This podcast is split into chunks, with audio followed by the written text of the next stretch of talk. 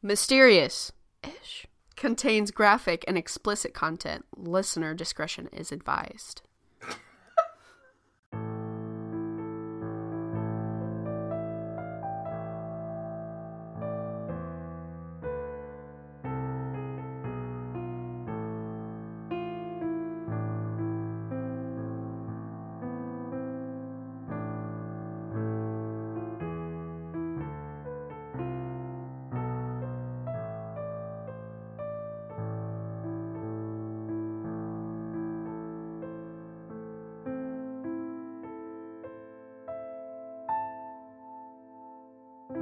Erica! Hey, what's up? I missed you. I missed you. I feel like I haven't seen you in forever, even though it's only been like a couple weeks. Yeah. Since Friendsgiving. Yeah. Did we that? record that same week? I think we did. Shall All we? All right, we shall. So, so, what are we talking about? Today we're talking about Albert Fish. Oh, oh the, the fishy man. The fishy man. He's disgusting. He's yucky. Oh, shit. I know this story. A lot of trigger warnings. Yeah, big old trigger warning for this whole freaking episode. All of it. There's no way to narrow it down, just... Yeah. So Albert Fish was born May nineteenth, eighteen seventy in Washington, D C. His parents were Randall and Ellen Fish. Randall was forty-three years older than Ellen and was oh. seventy... Yeah. And was seventy-five years old when Albert was born. Yikes! Albert was the youngest child of three other siblings, Walter, Annie, and Edwin. Walter. But Edwin. I think one of my fish's name is Edwin on my arm. I think, because didn't I do it or no? I think you did. I think because probably. you named you named this here puffer fish here. This guy, this guy's Roy. Uh huh. I forgot I named your fish. And this one I believe is Edwin. Roy and Edwin. Did I name anything else? I think you named one of my turtles, but I don't remember. I don't remember either. One is Judy. The other is Ted.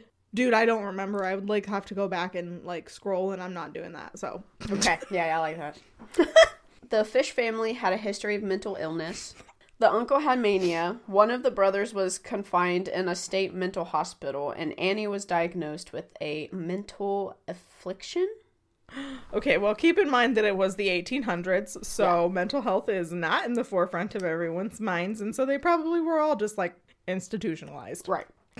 Three other relatives were diagnosed with mental illnesses, and his mother had a rural? Aural. Like, aural? A rural. Uh, it's fine. No. Oral? Aural. Aural. Aural. Exactly. Like Carl without the... Jesus Christ. This is going to be the longest episode on the fucking planet. Aural and or visual... hallucinations. You so she's hearing and seeing shit.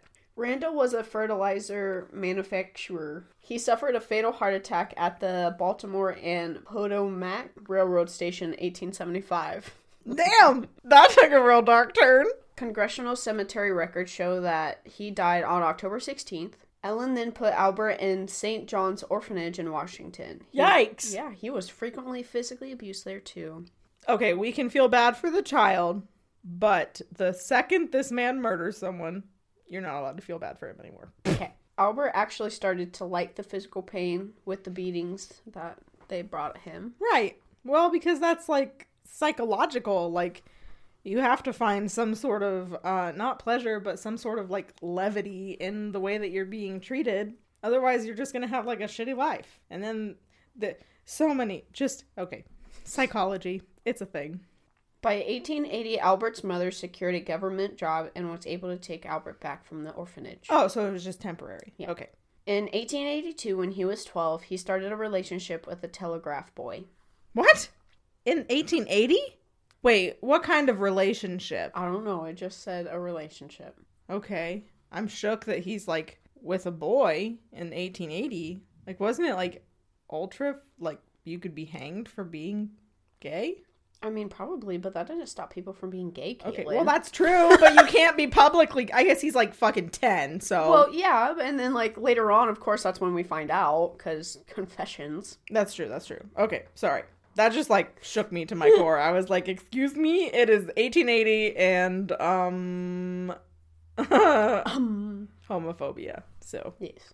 the youth, like the other kids at the orphanage, introduced Albert to things like drinking urine and eating feces. Oh my, that's disgusting. Mm-hmm. He uh, started visiting public baths where he could watch other boys undress. Ooh. And he would spend a good portion of his weekends doing this. Yikes. Through his life, he would also write obscene letters to women whose names he acquired from classified advertising and matrimonial agencies. So, matri- meaning, like, women who would literally put their name in a newspaper and be like, I'm single, mm-hmm. marry me, so that my so that my parents can get rid of me. In eighteen ninety, at the age of twenty, Albert moved to New York City. There he became a sex worker and began to molest and rape boys, mostly younger than the age of six. Yikes. In eighteen ninety-eight, Ellen arranged a marriage for him with Anna Marie Hoffman. They had six children. Jesus! Albert, Anna, Gertrude, Eugene, John, and Henry. In nineteen oh three, Albert was arrested for grand larceny, convicted, and incarcerated in Sing Sing. Okay. Do they sing there? Do you Probably think? Probably not. Do you think they have a choir? I mean, fuck, they may, they might. They might call it Sing Sing Singers. Sorry, that was really bad. I hate myself. Just keep going. Albert later recounted an incident in which a male lover took him to a wax museum, where he was fascinated by bisection of a penis and subsequently became obsessed with sexual mutilation. Okay. Several years later, around nineteen ten, Albert was uh, working in Wilmington, beautiful, Delaware, when he met a nineteen-year-old guy, Thomas Kedden. He took Thomas to where he was staying, and the two began a sadomas- sadomasochistic. Thank you. Relationship. B D S M to the max. Humiliation. That's what, that's what that means. Yep. It was unclear if Albert forced Thomas to do these things, and Albert's confession implies that Thomas was intellectually disabled. So he's taking advantage. Yes. Got it. Got it. After ten days, he took Thomas to an old farmhouse where he tortured him over a period of two weeks. Oh my God, poor Thomas. He eventually tied Thomas up and cut off half of his wang. Like he bisected it? Or he just like cut it in half? It just said, cut it, cut off half. Okay, but I need to know, like the head, or did he cut that shit like down the middle? Ugh! I didn't even think about that. Thanks. Well, because that's what a bisected penis means, like in half. Right. So you can see all of the, like, tubing. All the pipes. Listen, I'm not a urologist. Fuck it. Bye. But, like, so, like, is that what he wanted? Did he, did he, like, cut it the long way so that it... Well, I didn't ask. Let me go back to nineteen ten real quick. Oh, oh this is already in nineteen ten? I don't know. It's okay. Moving anyway, past the cutting off of the wang. Here's a quote. Uh, I shall never forget his scream or the look he gave me, Albert later recalled. Yikes, bro. Yikes. He had originally intended to kill Thomas, cut his body up, and take him home, but feared the hot weather would draw attention. Yikes.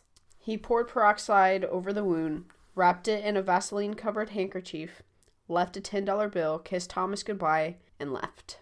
Sir, you can't just give me ten dollars to cut my penis in half. What the fuck? Another quote. Took the first train I could get back home. Never heard what became of him, or tried to find out. This guy is a piece of shit. Mm-hmm. I don't think I knew this one. In January of nineteen seventeen, Albert's wife left him for a guy named John Straub. Good. A handyman who boarded with the Fish family. Albert then had to raise his children as a single parent. Oh, poor guy. After his arrest, Albert told the newspaper that when his wife left him, she took nearly every possession the family owned. Okay, well, that's shitty. That's not cool. But also, fuck this guy. Yes. But the kids don't deserve that. Right, right, right. Albert began to have auditory hallucinations. So, like, hearing again. He once wrapped himself in carpet, saying that he was following the instructions of John the Apostle. John the Apostle was obviously like a Bible dude. Yeah. So, what were the apostles again? They're not... Were they the guys that followed Jesus? I was about to ask that too. Dude, I don't know the first fucking thing about Christianity. Like, not a damn thing. I know that they follow God and Jesus Christ. Yep. And amen. The Bible. That's all I got. It was around this time when Albert began to self-harm by embedding needles into his groin and abdomen. Ow! Oh, fucking ow! That hurts me. After his arrest, x-rays revealed that Albert almost had twenty-nine needles lodged into his pelvic region. Oh, I'm gonna vomit. Oh! Why? He also hit himself repeatedly with a nail-studded paddle and inserted wool doused with uh, lighter fluid into his anus and set it on fire. God, this guy is a fucking masochist. God damn! While Albert was never thought to have physically attacked or abused his children, he did encourage them and their friends to paddle his butt uh, with the same paddle he used on to, like, abuse himself. That's disgusting. In nineteen nineteen, Albert stabbed a intellectually disabled boy in Georgetown. He picked people who were either mentally disabled or African American as his victims. Later, he explained that he assumed these people would not be missed. Go figure. Albert later claimed to have occasionally paid boys to procure other children for him. Albert tortured, mutilated, and murdered young children with his implements of hell, which included... Stop, is that what he called them? Yeah. That's Bro! What, that's what he called them. God! Which included a meat cleaver, a butcher knife, and a small handsaw.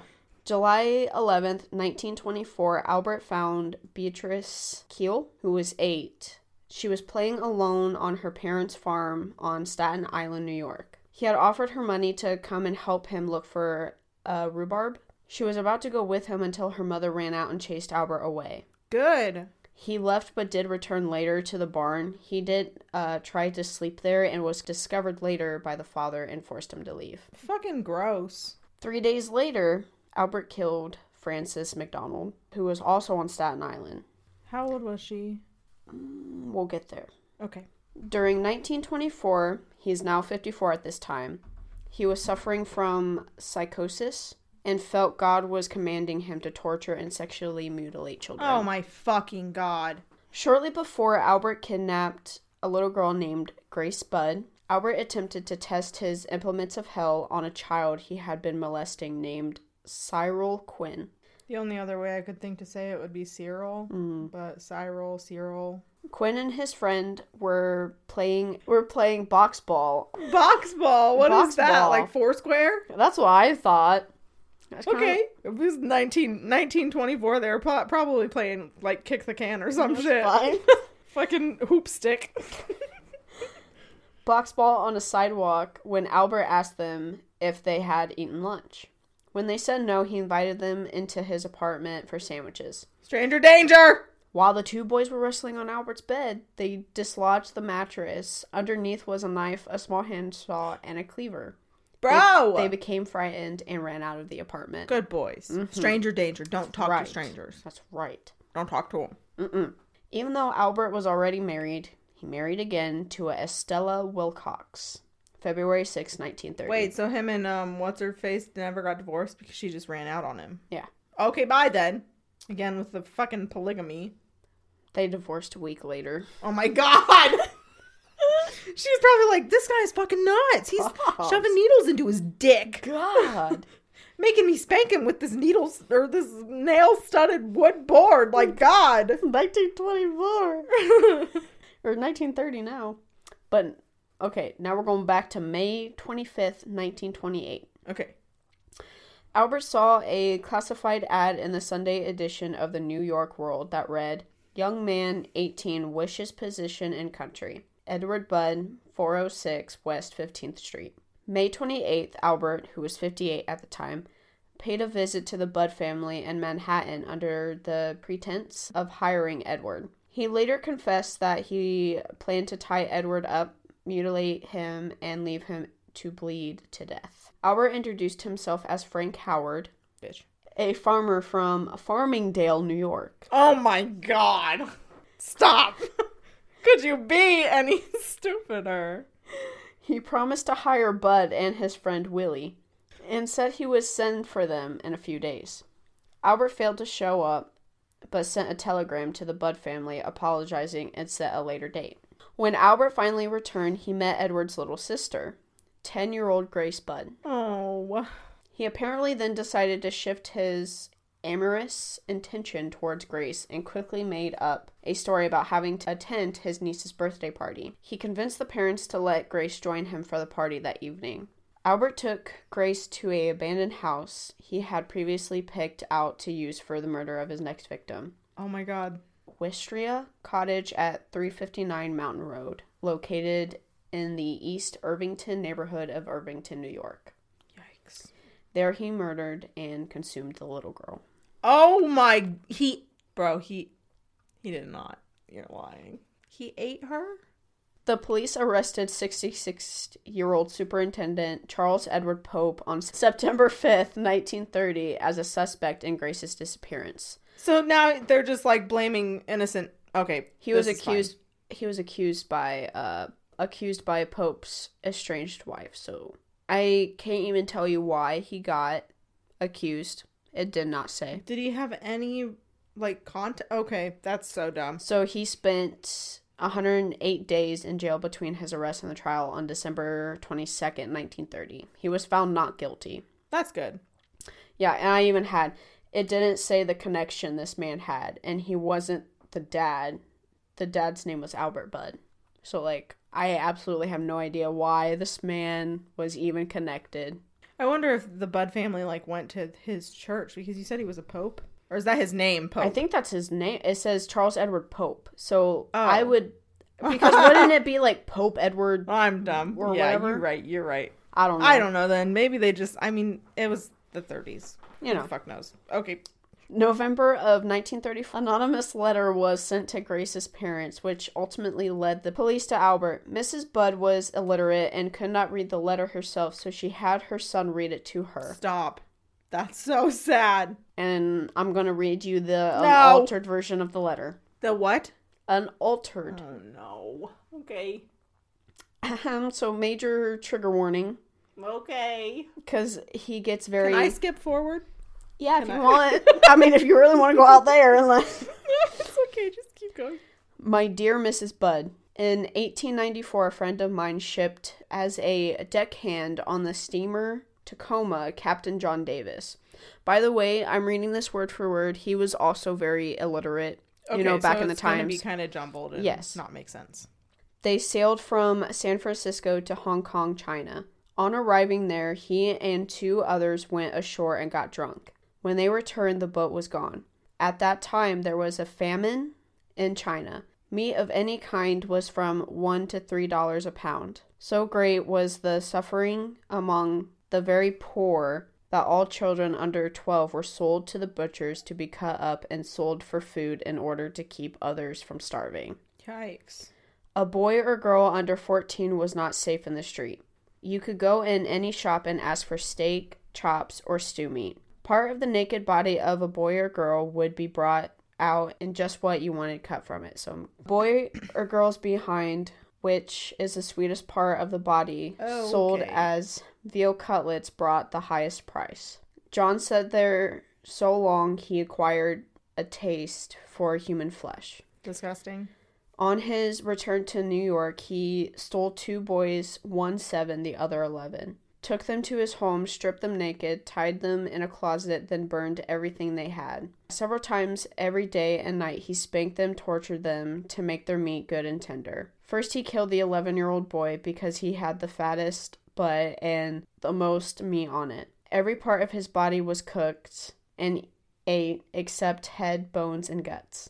Oh my god. He was roasted in the oven, all but his butt, boiled, broiled, fried, and stewed. Jesus Christ. The little boy was next, went the same way. At that time, I was living at four oh nine East one hundredth Street, rear right side. He told me so often how good human flesh was, I made up my mind to taste it. On Sunday, June the third, nineteen twenty-eight, I called on you at four oh six West fifteenth Street. Brought you pot cheese, strawberries. We had lunch. Grace sat in my lap and kissed me. I made up my mind to eat her on the pretense of taking her to a party. You said yes, she could go. I took her to an empty house in Westchester I had already picked out. When we got there, I told her to remain outside. She picked wildflowers. I went upstairs, stripped all of my clothes. I knew if I did not, I would get her blood on them. When all was ready, I went to the window and called her. Then I hid in a closet until she was in the room. When she saw me all naked, she began to cry and tried to run downstairs. I grabbed her, and she said she would tell her mama. First, I stripped her naked, how she did kick, bite, and scratch. Oh, my God. I choked her to death, then cut her in small pieces so I could take my meat to my rooms, cook, and eat it. How sweet and tender her little butt was roasted in the oven. It took me nine days to eat her entire body. I did Jeez. not... I really don't want to say this because it makes me really uncomfortable. Then don't say it. Okay. If you don't want to say it, don't. Okay. I'm just going to... That's the end of that. Why the whole story? This he, fucking guy. He did that a lot. Like, he would write a lot of letters. And he just confessed to her. He didn't sign it like Albert Fish, though, did he? I don't think so, yeah. Because they, say... they were under the assumption that his name was Frank. Mm-hmm. What was his Howard, name? I think. So, oh my. Can you imagine reading that letter to your mom about her no. child who's been missing for umpteen bajillion however fucking long? I would be in... pure shock, I feel like, because that's like something out of a horror movie nowadays, you know what I mean? Right. Like, and that, like, even if you saw it in a horror movie, you'd be like, that's too much. Like, can y'all chill? Mm-hmm. That's just too much. You're doing too much. The police investigated the letter. The story concerning Captain Davis and the famine in Hong Kong could not be verified. The part of the letter concerning the murder of Grace, however, was found to be accurate in its description of the kidnapping and subsequent events. Although it was impossible to confirm whether or not Albert actually eaten parts of Grace's body. He probably did, because why else would you say that? Like, how else would you come up with that unless you did it? Well, I guess you have to come up with it to be able to do it, you know what I mean? Mm-hmm. I just, whatever. The letter was delivered in an envelope that had a small hexagonal emblem with the letters N Y P C B A, which stands for New York Private Chauffeurs Benevolent Association. A janitor at the company told the police he had taken some of the stationery home, but left it at his rooming house at two hundred East fifty-second Street when he moved out. So it wasn't actually Albert's or the janitor's paper stuff. Mm-hmm. The landlady of the room said Albert checked out of that room a few days prior. She said Albert's son sent him money, and he asked her to hold his next check for him. William F. King, the chief investigator for the case, waited outside the room until Albert returned. He agreed to go for, in for questioning. Albert didn't hesitate to admit the murder of Grace Budd. What the fuck? All right, so that Frances McDonald, mm-hmm. we're bringing her back around. Okay, okay, okay. Frances McDonald... Uh, she was nine. On July fourteenth, nineteen twenty-four, uh, little Francis was reported missing when he didn't re- He, a little boy. Oh. He was reported missing July fourteenth, nineteen twenty-four, when he didn't return home after playing catch with friends in Port Richmond in Staten Island. There was a search party put together, and his body was found hanging by a tree in a wooded area next to his home. He had been sexually assaulted and was strangled by his suspenders. According to his autopsy, Francis also suffered extensive lacerations yeah. to his legs and abdomen, and his left hamstring had almost entirely been stripped of its flesh. Jesus. Albert refused to claim responsibility for Francis, although he later stated that he intended to castrate the boy, but fled when he heard someone approaching the area. Wait. So he wouldn't admit that he killed him, but said that, oh, I was going to castrate him. Yeah. Though. Okay, dumbass. That's not how that works. Francis's friends told the police that he was taken by an elderly man with a mustache. A neighbor also told police he observed the boy with a similar-looking man walking along a grassy path into the nearby woods. Francis's mother, Anna, said she saw the same man earlier that day, telling reporters... He came shuffling down the street, mumbling to himself, making queer motions with his hands. I saw his thick gray hair and his drooping gray mustache. Everything about him seemed faded and gray. Because of the description of Albert, he also became known as the Gray Man. Right. Francis's murder remained unsolved un- until the murder of Grace Budd. On February eleventh, nineteen twenty-seven, three-year-old Billy Beaton and his twelve-year-old brother were playing in the apartment hallway in Brooklyn with Billy Gaffney, who was four years old. Oh, no. When the twelve-year-old boy left his apartment, both of the younger boys disappeared. Billy Beaton was found later on the roof of the apartments. When asked what happened to Billy Gaffney, Beaton said the boogeyman took him. Gaffney's body was never recovered. Oh, my God. Listen. Initially, serial killer Peter Kudzinsowski... Beautiful. Thank you. Was a suspect in Billy's murder. Then Joseph Meehan, a motorman on a Brooklyn trolley, saw a picture of Albert in a newspaper and identified him as the old man who he saw February eleventh, nineteen twenty-seven. So, like, for um, when he took Francis. Okay. He took him that day. And he was like, oh, hey. Okay, I so know that guy. They're connecting the dots between Grace and... Billy mm-hmm. and Francis. Okay. The old man had been trying to quiet a little boy sitting with him on the trolley. The boy was not wearing a jacket and was crying for his mother and was dragged by the man on and off the trolley. What the fuck? Beaton's description of the boogeyman matched Albert and Billy matched the child description. Okay, they're connecting the dots. Mm-hmm. That's good. Detectives of the Manhattan Missing Persons Bureau was able to establish that Albert was employed as a house painter by a Brooklyn real estate company in February nineteen twenty-seven. On that day, Billy's disappearance, he was working at a location a few miles from where the boy was abducted. Okay. Albert claimed the following in his letter to his attorney. So I'm going to read you another letter that he wrote to his attorney. Oh, great. I brought him to the River Avenue dumps. There is a house that stands alone, not far from where I took him. I took the G-boy there, stripped him naked, and tied his hands and feet, and gagged him with a piece of dirty rag I picked out of the dump. Oh my God. Then I burned his clothes, threw his shoes in the dump. Then I walked back and took the trolley to fifty-ninth Street at two a.m. and walked home from there. Next day, about two p.m., I took tools, a good heavy cat of nine... tails, homemade, short handle, cut one of my belts in half, slit these half in six strips about eight inches long.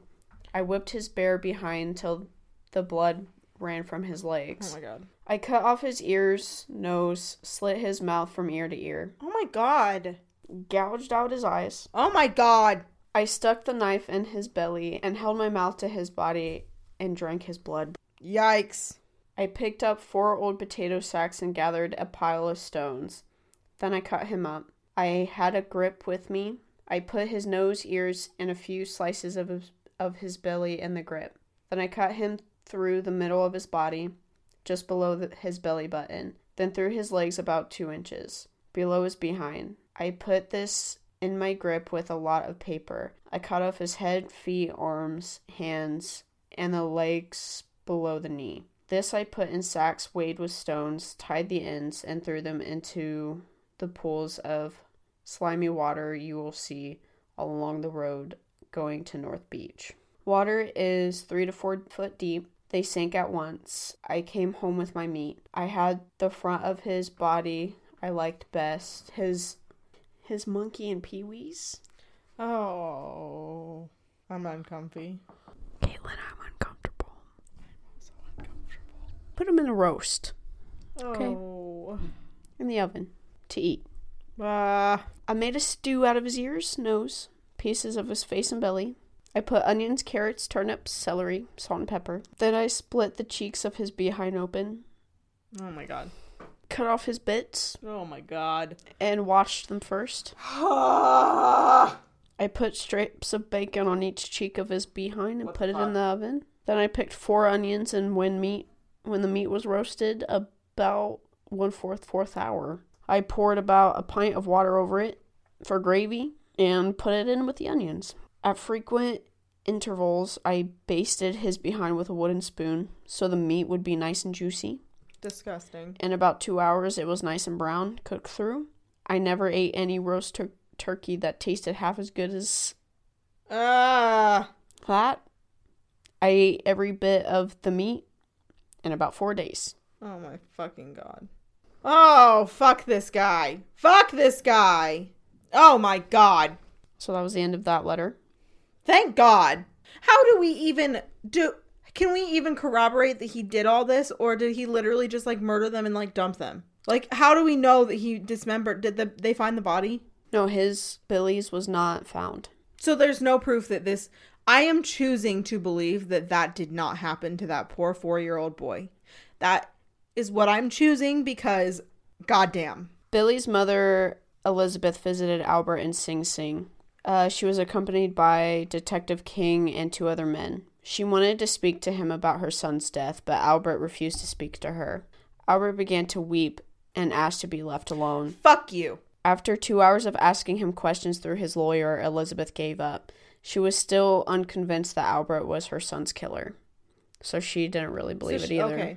Okay. Oh, my fucking God. Fuck this guy. Albert's trial for the murder of Grace Budd started March eleventh, nineteen thirty-five. The trial lasted about ten days. Albert pleaded insanity and claimed to have heard voices from God, telling him to kill children. Several psychiatrists testified about Albert's sexual fetishes, which included sadism, masochism, flagellation, flagellation, voy- voyeurism, peak risk, cannibalism, urophilia. Okay, you got that one, I think. Pedophilia, necrophilia, and... Easy ones. Yeah, and infibulation. Uh, I don't know what that means. I only know what... I tried my best. I only know what sadism, masochism, and um, uh, necrophilia and pedophilia mean, so there's that. And cannibalism. Oh, yeah, cannibalism. But we try to forget about that yeah, one. Yeah, yeah. Albert was also noted as a psychiatric phenomenon, and that nowhere in legal or medical records was there another individual who possessed so many sexual abnormalities. So part of me wonders if this guy's faking it all. Right. Could have been. Like, what if he's just like some sort of sociopath? Did you watch did you watch Ratched? Nurse no, Ratched? Not yet. Okay. In that well, in that show, the the guy that plays Dandy in the American Horror Story, uh-huh. he plays a uh, he murdered someone and he came in and uh, came into this, I don't know what the P C term is, but the the psychiat psych psychiatric ward. And um, he pretended to have schizophrenia, and, like, he was exhibiting, like, textbook symptoms of schizophrenia to the point where, like, the the doctor saw through it mm-hmm. and, like, was like, wow, you're very textbook. Like, I see right through you. So part of me wonders if, if he's doing that and the doctors just don't see through it. You know what I mean? Right. The defense's chief expert witness was Frederick Wertham, who was a psychiatrist with an emphasis on child development. He conducted psychiatric examinations for the New York criminal courts. During two days of testimony, Frederick explained that Albert's obsession with religion, and specifically his preoccupation with the biblical story of Abraham and Isaac, Genesis twenty-two one to twenty-four, Frederick said that Albert believed that similarly sacrificing a boy would be penitent for his own sins, and that even if the act itself was wrong, angels would prevent it if God did not approve. Basically, like, if God didn't want him to kill this child, God would be like, no, not that one. That's that was his mindset. Oh, fuck this guy. Albert attempted the sacrifice once before, but a car drove by and startled him. Oh my God. Edward Budd was the next intended victim, but he turned out a lot larger than Albert thought, so he went for Grace. Right, because he can't pick on someone his own size because he's approximately a billion years old. Even though he knew Grace was female, it is believed that Albert perceived her as a boy. Frederick went into detail about Albert's... Oh, that makes sense, because she is the only technically female that he killed, because Billy and Frances were both boys. Mm-hmm. Oh, I didn't think about... I have never thought about that. Ooh, okay. Frederick went into detail about Albert's cannibalism, which in his mind he associated with communion. Oh, my God. Now, just to quickly sum up the ending of his trial, because the article I read kept going on, and it kept repeating itself. Right, right, right, right. So, there was a short, quick battle of the questions, is Albert Fish sane or insane? They came to the conclusion that he was sane, and none of the jurors thought he was insane. The judge sentenced him to death by electrocution. Good, fuck that guy. Albert arrived to prison in uh, March of nineteen thirty-five. He was executed January sixteenth, nineteen thirty-six by electric chair at Sing Sing. Good. He entered the chamber at eleven oh six p.m. and was pronounced dead three minutes later. Bye. He was buried in the Sing Sing prison cemetery. It is said Albert helped the executioner position the electrodes on his body. His last words were, "I don't even know why I'm here." According to one of the witnesses witnesses present, it took two jolts before Albert died. Oh my God. There was a meeting held also after the death of Albert, and his lawyer, James Dempsey, said he had Albert's final statements, which was several handwritten notes, but James refused giving the info out and said, "I will never show it to anyone. It was the most filthy string of obscenities that I have ever read." Good. Fuck that guy. Ah, listen, I'm usually, I'm in a, I sit in a really gray area of the, the death penalty and, you know, executing mm-hmm. people, because there have been so many just innocent people who have been executed, like, just unjustly. But God, this guy, mm-hmm. like, there's no question. There's yeah. no question. Oh my God. Oh, that was disgusting. Well, y'all ain't getting no levity next week either.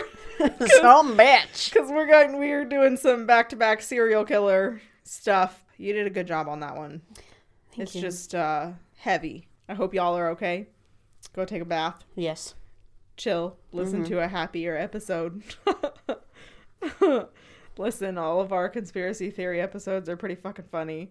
So, and honestly, some of these episodes are funny.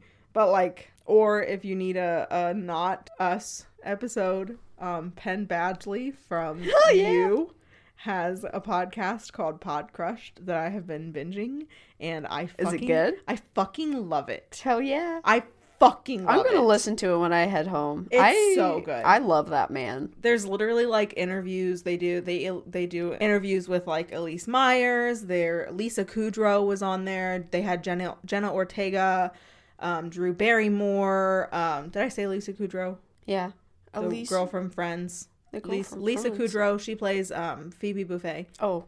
Buffay. Yeah. Yeah. Phoebe. And uh, I'm sure it's not Buffay. I don't know. She just They just have like so many really good guests on there. It's just so good. Mm-hmm. And Penn Badgley's voice is just, oh, chef's kiss. I just, ah, oh, I, I would that. let that man talk me to sleep every yes. single night for the rest of my life. Anyways, um... All right, we'll see you guys in a couple of minutes. Bye. Goodbye forever. Thank you for listening to Mysterious Ish. All episodes are available on Spotify, Apple Podcasts, Google Podcasts, or your favorite podcast directory. Follow us on social media at Mysterious Ish Pod. If you have topic suggestions, questions, or stories to share, you can email us at mysteriousishpod at gmail dot com. Or visit our website at mysterious ish pod dot com. Make sure to come back next week for another discussion about the mysteries of the universe.